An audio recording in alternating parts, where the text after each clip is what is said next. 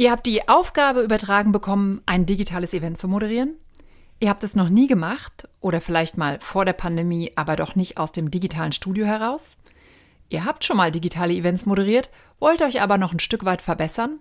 Ihr braucht Tipps und Tricks für die Moderation digitaler Events dann seid ihr richtig in dieser Episode von Mehr Rock auf der Bühne. Ich werde euch zeigen, wie ihr euch auf die Moderation digitaler Events vorbereitet und was eure Aufgaben sind als Moderatoren. Klingt spannend? Los geht's. Mehr Rock auf der Bühne. Der Podcast für Frauen, die wirkungsvoll kommunizieren. Mit Daniela Bublitz. Willkommen, willkommen vor allen Dingen auch an diejenigen, die zum ersten Mal den Podcast hören. Mein Name ist Daniela Bublitz. Ich bin Veranstaltungsmoderatorin, Kommunikationsberaterin und Podcast-Host von Mehr Rock auf der Bühne. Ich moderiere seit mehr als 15 Jahren Fachkongresse, Kundenveranstaltungen, Preisverleihungen, Strategie-Retreats oder auch MitarbeiterInnen-Workshops und in der Pandemie musste ich natürlich auch die echte Bühne gegen die virtuelle eintauschen. Seitdem habe ich unzählige digitale und hybride Events moderiert. Und die Erfahrung, die ich da so die letzten zwei Jahre gesammelt habe, die möchte ich euch gerne weitergeben. Ihr erfahrt jetzt, was digitale Events sind, warum Moderatoren keine netten Unterhalter sind, sondern strategische Kommunikationsprofis. Ihr lernt, was zur Vorbereitung dazugehört. Und in einer zweiten Episode, da erhaltet ihr dann ganz praktische Tipps und Tricks für die unterschiedlichen Moderationsszenarien. Starten wir mal mit der Begriffsklärung. Was sind eigentlich digitale Events? Seit der Pandemie gibt es ja ganz viele Begriffe, die wir dann gelernt haben, mit denen wir auf einmal jongliert haben. Remote-Events, digitale Events, virtuelle Veranstaltungen, hybride Events. Ich möchte für diesen Podcast eigentlich zwei Setups unterscheiden, die dann auch wichtig sind für die nächsten Anmerkungen, die ich euch weitergeben möchte. Das erste Szenario habe ich jetzt mal Homeoffice Setup genannt. Das kennt ihr alle aus den digitalen Meetings. Letztlich sitzt ihr an einem Schreibtisch oder ihr steht. Ihr schaut in eine Kamera, die am Bildschirm befestigt ist oder sogar in eure Laptop-Kamera. Ihr habt ein Ringlicht, was für eine bessere Lichtsituation sorgt und ein gutes Mikrofon.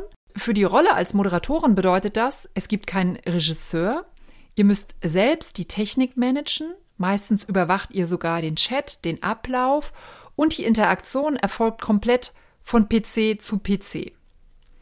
Das zweite Setup, das ich unterscheide, ist das Studio-Setup. Also letztlich ist das das, was ihr so, was man so generell als Fernsehstudio sich vorstellt.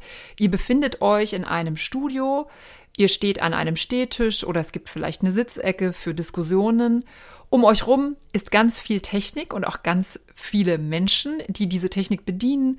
Die TontechnikerInnen, die Kameramänner und Kamerafrauen. Das Streaming wird von dort gesteuert, die Zuschaltungen. Das heißt, auch wenn ihr in die Kamera schaut, habt ihr um euch rum aber noch ganz viel Technik und ganz viele Menschen, die aber kein Publikum sind. Die Talkgäste und Referentinnen sind entweder im Studio oder zugeschaltet. Also für mich ist es kein hybrides Event, wenn die Gäste vor Ort sind, sondern für mich ist es ein hybrides Event, wenn es Publikum gibt und eine, einen digitalen Stream. Also wie gesagt, es könnten eben Gäste vor Ort sein oder die sind zugeschaltet. Für die Rolle als Moderatorin bedeutet das, du hast jemanden, der von außen eingreifen kann und dich unterstützt. Also jetzt stellen wir mal vor, es kam zu Zeitverzug und du musst kurz Rückfrage halten. Was machen wir denn jetzt? Halten wir die Pause? Schieben wir die ein Stück? Dann hast du einfach Menschen, die mit dir mitentscheiden. Du hast hier natürlich auch Raum zu bespielen in diesem Studio-Setup. Das heißt, du schaust in eine oder mehrere Kameras, aber du hast eben auch in deinem Studio so einen Platz, den du mitbespielen kannst, indem du dich zum Beispiel zu einer Leinwand drehst, wo dann die Gäste zugeschaltet sind oder wenn du in einer Sitzecke bist, dann hast du da dann Menschen, die dir gegenüber sitzen und vielleicht noch jemand, der zugeschaltet ist. Und du musst vor allen Dingen, und das ist sicherlich für diejenigen, die das noch nicht oft gemacht haben, eine Herausforderung, mit ein oder mehr Kameras interagieren. Das zur Einordnung. Wir kommen jetzt zu dem zweiten Thema, warum Moderatoren keine netten Unterhalter sind, sondern strategische Kommunikationsprofis. Mein erster Tipp ist eigentlich eher so eine Veränderung des Mindsets. Das, was ihr auf der Bühne seht, ist nicht das Ergebnis von Talent, sondern von harter Arbeit. Was meine ich damit? Was für ein Mindset möchte ich verändern? Die Annahme lautet ja oft, Moderatoren, das sind die Menschen, die können gut reden, die lieben es, auf der Bühne zu sein, die sind einfach eloquent und deswegen machen die das, die stellen sich hin und die legen los. Ich finde, das stimmt nicht. Zumindest nicht zu 100 Prozent. Und das ist ja eine gute Botschaft für euch, denn das heißt nämlich auch, ihr könnt das lernen. Ich benutze hier immer gern das Bild von dem Eisberg. Habt ihr sicherlich auch schon mal in anderen Zusammenhängen gesehen. Die berühmte Eisbergtheorie kennt ihr aus der Psychologie oder aus der Pädagogik. Meine Bilderläuterung für euch. Stellt euch einen Eisberg vor. Ein Teil schaut aus dem Wasser. Ein großer Teil ist unter dem Wasser. Der Eisberg, den jeder sieht, die eloquente Moderatorin, die strahlt, die alles unter Kontrolle hat, die professionell ist und gut informiert, das ist nur die in der Sonne glitzernde Eisbergspitze. Das macht vielleicht 20 Prozent aus. Der eigentliche dicke Eisberg, die Basis, die steckt unter dem Wasser. 80 Prozent der eloquenten Moderation besteht aus Vorbereitung, Vorbereitung, Vorbereitung. Und hier wieder eine gute Botschaft für euch. Das kann man vorbereiten. Und wie diese Vorbereitung bei mir aussieht und was ihr dann davon mitnehmen könnt, das möchte ich euch gerne erläutern. Tipp also für euch, bereitet euch extrem gut vor. Und dazu gehören für mich drei Dinge. Der erste Teil ist das Briefing und das Ausarbeiten der Eventpositionierung. Der zweite Teil dieser Vorbereitung, Moderationstexte verfassen. Der dritte Teil, Texte lernen. Kommen wir zum ersten Teil, dem Briefing und dem Ausarbeiten der Eventpositionierung. Hier muss man nochmal unterscheiden, bist du eine externe oder eine interne Moderatorin. Also ich bin natürlich immer eine externe Moderatorin. Ich bin selbstständig, das heißt, ich komme zu einem Unternehmen muss erstmal erfassen, wer sind die, was machen die, was sind die Produkte, was sind die Dienstleistungen, wer ist die Geschäftsführung, wie ist die Organisation strukturiert, wie sind die Kunden, wer sind die Kunden, was sind die strategischen Ziele. Wenn ihr aus dem Unternehmen kommt, weil ihr zum Beispiel die PR-Chefin, die Marketingleiterin seid und dann mit der Aufgabe betraut wurdet, eine Moderation zu führen, dann kennt ihr natürlich euer Unternehmen und wahrscheinlich könnt ihr einen Teil dieser Fragen, die ich eben genannt habe, schon beantworten. Oder ihr seid Expertin für ein Thema. Oftmals geht es ja auch um verschiedene Themen bei Moderation. Ihr kennt euch dann vielleicht schon ein bisschen besser aus und müsst euch nicht einarbeiten. Ich erzähle euch einfach mal, was ich so für Fragen stelle und ich glaube, es hilft auch euch, selbst wenn ihr von intern kommt, diese Fragen zum Beispiel der Geschäftsführung zu stellen. Denn oftmals gibt es gute Antworten und es hilft vor allen Dingen, sich zu strukturieren. Das erste Inhaltliche, was ich bei einem Briefing immer frage, ist alles rund um das Thema Eventpositionierung. Was ist das für ein Event? Warum wurde es initiiert? Was ist die Geschichte dahinter? Also nicht jedes Unternehmen nennt ja irgendwie das Ganze immer, das ist ein Kundenevent und wir laden 100 Kunden ein, sondern manche Unternehmen oder Veranstalter haben ja zum Beispiel einen, ich sage jetzt mal, Nachhaltigkeitssummit ins Leben gerufen dann steht dahinter natürlich eine Idee, die ein bisschen über den Unternehmenszielen steht. Und diese Idee, die muss man dann erarbeiten. Ich muss auch fragen, wer ist denn jetzt der Veranstalter? Gibt es noch Kooperationspartner? Gibt es Sponsoren? Manchmal bestehen die Veranstalter auch aus mehreren Initiativen und Unternehmen. Und auch hier immer wieder fragen, was war die Idee? Wer sind die? Mit welchem Ziel sind die angetreten? Und so erarbeite ich mir eine Eventpositionierung. Das zweite große Thema bei dem Briefing und bei der Vorbereitung, bei der konzeptionellen Vorbereitung ist natürlich ganz klar das Thema Zielgruppe. Und das spielt bei einem digitalen Event ja sogar noch mehr eine Rolle, denn ihr könnt die Leute nicht sehen. Ihr wisst ja nicht mal, sind das Männer oder Frauen, sind die alt oder jung. Also um es mal ganz basic runterzubrechen. Also müsst ihr auch hier fragen, was sind denn eigentlich die Bedürfnisse von dem Publikum? Mit was für einem Vorwissen kommen die? Was wünschen die sich von der Veranstaltung? Was wissen die überhaupt schon von der Veranstaltung? Da ist auch wichtig, oftmals gibt es so eine Veranstaltung schon drei, vier Jahre. Hat man auch gut gesehen bei der Pandemie, dass es quasi Veranstaltungen gab, die es schon über Jahre hinweg gab und auf einmal mussten die geändert werden in der Konzeption. Also nochmal fragen, was wissen die? Was soll sich aber vielleicht auch ändern? Was wissen die über das Unternehmen, eure Produkte? Und wollt ihr vielleicht auch was verändern im Verhalten der Kunden? Also wisst ihr vielleicht von denen, dass das Mindset an einem bestimmten Punkt steht oder dass die etwas eine bestimmte Vorstellung von eurem Unternehmen, von eurer Veranstaltung haben und ihr wollt diese Vorstellung verändern. Auch das muss man wissen. Dann ist natürlich das große Thema, was ist das Ziel der Veranstaltung? Was wollt ihr erreichen? Das ist tatsächlich auch für interne Moderation ein super wichtiger Punkt, denn oftmals, gerade wenn ihr auch aus der Kommunikationsabteilung kommt, dann hat man ja so ein bisschen so ein Gefühl, hey, wir machen eine Veranstaltung, wir laden unsere Kunden ein und das machen wir schon immer. Auch da einfach nochmal fragen, was wollt ihr erreichen? Warum gibt's die Veranstaltung? Soll zum Beispiel ein Thema Bekanntheit bekommen? Wollt ihr Produkte verkaufen? Wollt ihr über Dienstleistungen genau sprechen? Und wenn ihr über Dienstleistungen sprechen wollt, was wollt ihr, was eure Zielgruppe danach über euch und eure Dienstleistung denkt? Alles das hilft euch, eine Moderation zu konzeptionieren. Dann ganz wichtiger Punkt, was für eine Stimmung soll bei der Veranstaltung entstehen? Hier bringe ich auch immer gerne das Beispiel an der Imagebroschüre. Für mich ist ein Event wie eine Imagebroschüre. Also ich konzeptioniere ein Event wie eine Imagebroschüre. Und jemand, der so eine Imagebroschüre in die Hand nimmt, der kriegt dann ja bestimmte Eindrücke. Also entweder ist es eine Imagebroschüre, die sehr schrill, sehr laut ist mit vielen Bildern, oder es ist eine sehr textlastige Imagebroschüre, wo ich viele Informationen rausziehe. Und in dem Moment, wo ich die durchblättere, bekomme ich all das. Ich bekomme die Informationen, aber ich bekomme darüber hinaus auch ähm, ein Gefühl für die Marke, für denjenigen, der dahinter steckt. Und genauso sehe ich das auch bei einer Veranstaltung. Am Ende habe ich, habe ich, so, so denke ich immer, sollen die Gäste, auch die, die digital zugeschaltet sind, wie bei einer Imagebroschüre ein Erlebnis aufgeblättert bekommen. Und das kann ich eben sehr informationslastig, sehr trocken. Das kann ich aber auch sehr, sehr bunt, sehr kreativ gestalten. Also, das alles meine ich mit, was für eine Stimmung soll entstehen bei einer Veranstaltung. Und das führt mich auch zu dem Thema Tonalität der Moderation.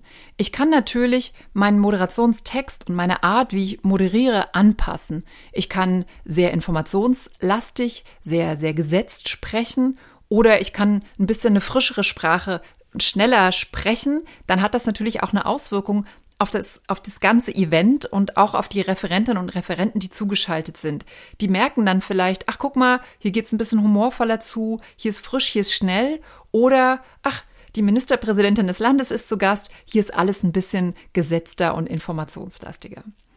Und als letzten Tipp zur Vorbereitung von Veranstaltungsmoderationen stelle ich immer die Frage, wann ist die Veranstaltung ein Erfolg? Und wenn ihr intern seid, also eine interne Moderatorin, fragt es mal die Geschäftsführung, die so eine Veranstaltung initiiert hat. Wann ist die Veranstaltung ein Erfolg? Und ganz wichtig, schreibt euch alles das, was ich eben so gefragt habe, schreibt euch das auf, was an Antworten kommt.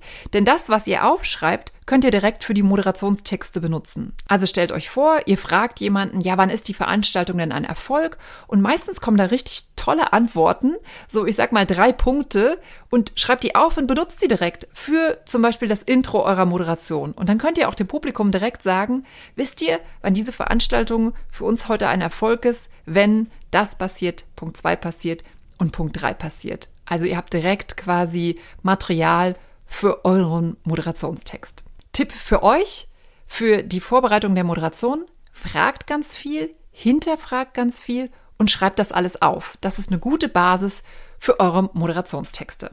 Und das führt mich direkt zu Punkt 2 der Vorbereitung, nämlich dem Verfassen der Moderationstexte. Mein Tipp an euch, schreibt euch alle Texte vor. Ich mache das tatsächlich so, vor allen Dingen am Anfang einer Moderation, also der Beginn, das Intro. Ich formuliere das komplett aus in ganzen Sätzen. Es gibt eine, einige Moderationsschulen, die machen das anders, die empfehlen das auch anders, die arbeiten eher mit Stichworten, die man dann live auf eine Bühne zusammenfügt, mit dem Ziel, dann auch sehr locker, eine sehr lockere Sprache zu benutzen. Ich wiederum bin eher ein Fan davon, es auszuformulieren und ich sage euch auch warum. Erstens ähm, führt es dazu, dass ich eine präzisere Sprache habe. Also ich kann mir wirklich einen Satz überlegen, ich kann an dem Satz feilen und dann ist er auch auf den Punkt.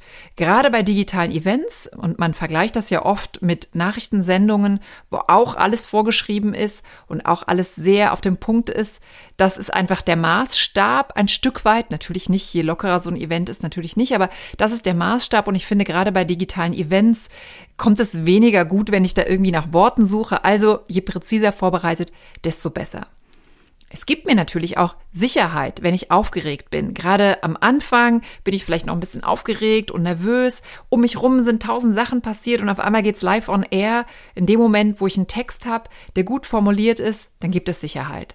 Und es gibt mir natürlich die Möglichkeit, wenn ich einen Text gut vorformuliert habe, sehr strategisch an diesen Text ranzugehen und das, was ich eben euch erläutert habe zum Thema Eventpositionierung, da einfließen zu lassen.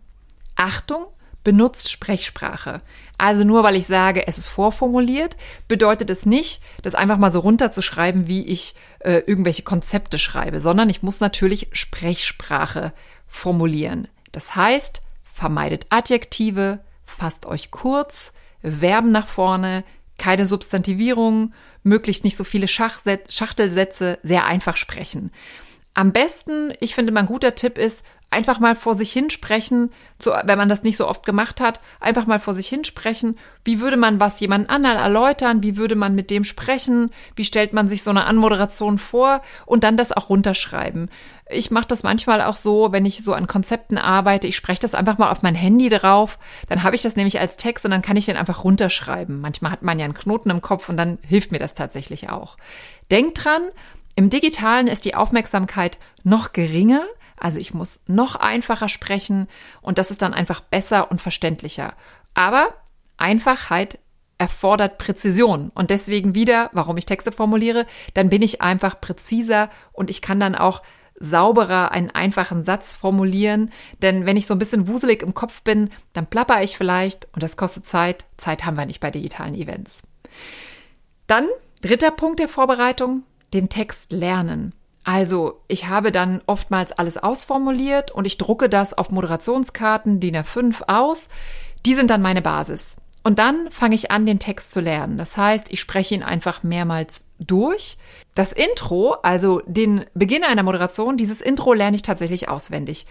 Natürlich, warum? Weil ich in die Kamera gucken will, weil ich das Publikum ansprechen will und dann kann ich nicht die ganze Zeit auf meine Karten gucken. Also Text üben, Tipp von mir, wer schon mal mit mir zusammengearbeitet hat äh, beim Moderationscoaching, der weiß das, dann kommt immer mein Bügelbrett in, ins Spiel. Wenn ihr nicht gerade ein Stehpult zu Hause in eurem Homeoffice habt oder in eurem Unternehmen, dann baut euch zu Hause einfach mal ein Bügelbrett auf. An die Frauen, die zuhören, zieht euch auch die Schuhe an, die ihr an dem Tag der Veranstaltung tragen würdet. Stellt euch an euer Bügelbrett, baut euch noch einen Punkt auf oder macht euch ein Schild an die Wand, wo ihr euch vorstellt, äh, die Kamera ist. Und dann übt tatsächlich das Sprechen der Moderationstexte, den Wechsel aus auf die Moderationskarten gucken und in die Kamera schauen, vielleicht auch den Wechsel aus in die Kamera schauen und rüber zu meinem Gesprächspartner schauen, auch den Wechsel zu Kamera und jetzt ist zugeschaltet ein Gast XY aus einer anderen Stadt, ich muss mich dann vielleicht einem Bildschirm zuwenden. Übt das einfach. Auch hier, ich finde, das automatisiert die Bewegungsabläufe. Wenn ihr aufgeregt seid, wenn viel Gewusel um euch rum ist, dann geht viel im Kopf vor. Ähm, je präziser ihr euch vorbereitet habt, je automatisierter Bewegungsabläufe sind, einfach weil ihr sie geübt habt, desto, leicht, desto leichter für euch. Also ihr habt dann einfach mehr Kapazitäten für andere Themen, weil es so ganz nonchalant von der Hand geht. Auch diejenigen, die es nicht gewöhnt sind, zum Beispiel 40 Moderationskarten in der Hand zu haben oder als Stapel vor sich zu haben, übt das mal. Wie blättert ihr die Moderationskarten? Nach hinten, legt ihr die hin? Einfach mal so ein bisschen im Kopf durchgehen, wie ihr das macht, denn es ist nichts schlimmer, als wenn man dann irgendwie überfordert ist mit seinem Material, das man da noch vor sich hat. Was ich auch tatsächlich mache, ist Talks simulieren. Also oftmals hat man ja für eine Diskussionsrunde Fragen vorbereitet und in der Vorbereitung, also beim Lernen der Texte, gehe ich einfach diese Talks im Kopf durch. Also ich stelle die Frage an den einen Referenten, dann stelle ich mir ungefähr vor, was wird er antworten, dann schwinge ich rüber zu Referent Nummer zwei, zu Referent Nummer drei, stelle mir dabei vor, was der antwortet. Manchmal entstehen daraus dann auch nochmal bessere Fragen und ähm, das wiederum gibt Sicherheit bei der Podiumsdiskussion. Ich werde euch in der zweiten Episode zu dem Thema auch nochmal ein paar Tipps geben zum Thema Vorbereitung von Diskussionsrunden. Aber tatsächlich jetzt für diese, für diesen Podcast einfach nochmal simuliert es einfach, geht's auch da nochmal durch. Zum Schluss die Frage, warum diese intensive Vorbereitung? Digitale Events brauchen Führung. Mehr Führung als analoge Events. Nur wenn ihr euch sicher fühlt im Ablauf, in den Inhalten, könnt ihr Führung übernehmen. Ich wollte euch mit diesem Podcast erläutern, dass intensive Vorbereitung der Erfolgsfaktor ist, letztlich von jeder Form von Moderation. Ich wollte euch damit auch ein Stück weit entlasten, wenn ihr das Gefühl habt, dass ihr ganz schön viel Zeit in so eine Moderation steckt, letztlich auch in ein Event steckt, dann sage ich euch, das ist auch gut so. Respekt vor dem Publikum. Das Publikum profitiert von einer gut vorbereiteten Moderatorin. Ihr wisst jetzt, Moderatorinnen sind nicht einfach Kommunikationstalente, die bereiten sich vor, die stecken sich das in den Ärmel, was sie auch locker wieder rausschütteln. Und wenn ihr gut vorbereitet seid, wenn ihr eure Moderationstexte habt, wenn ihr geübt habt, wenn ihr die Texte gelernt habt, dann finde ich, ist das auch immer ein Stück weit Entlastung. Ihr müsst weniger Lampenfieber haben, weniger aufgeregt. Ihr könnt euch auf eure Vorbereitung verlassen.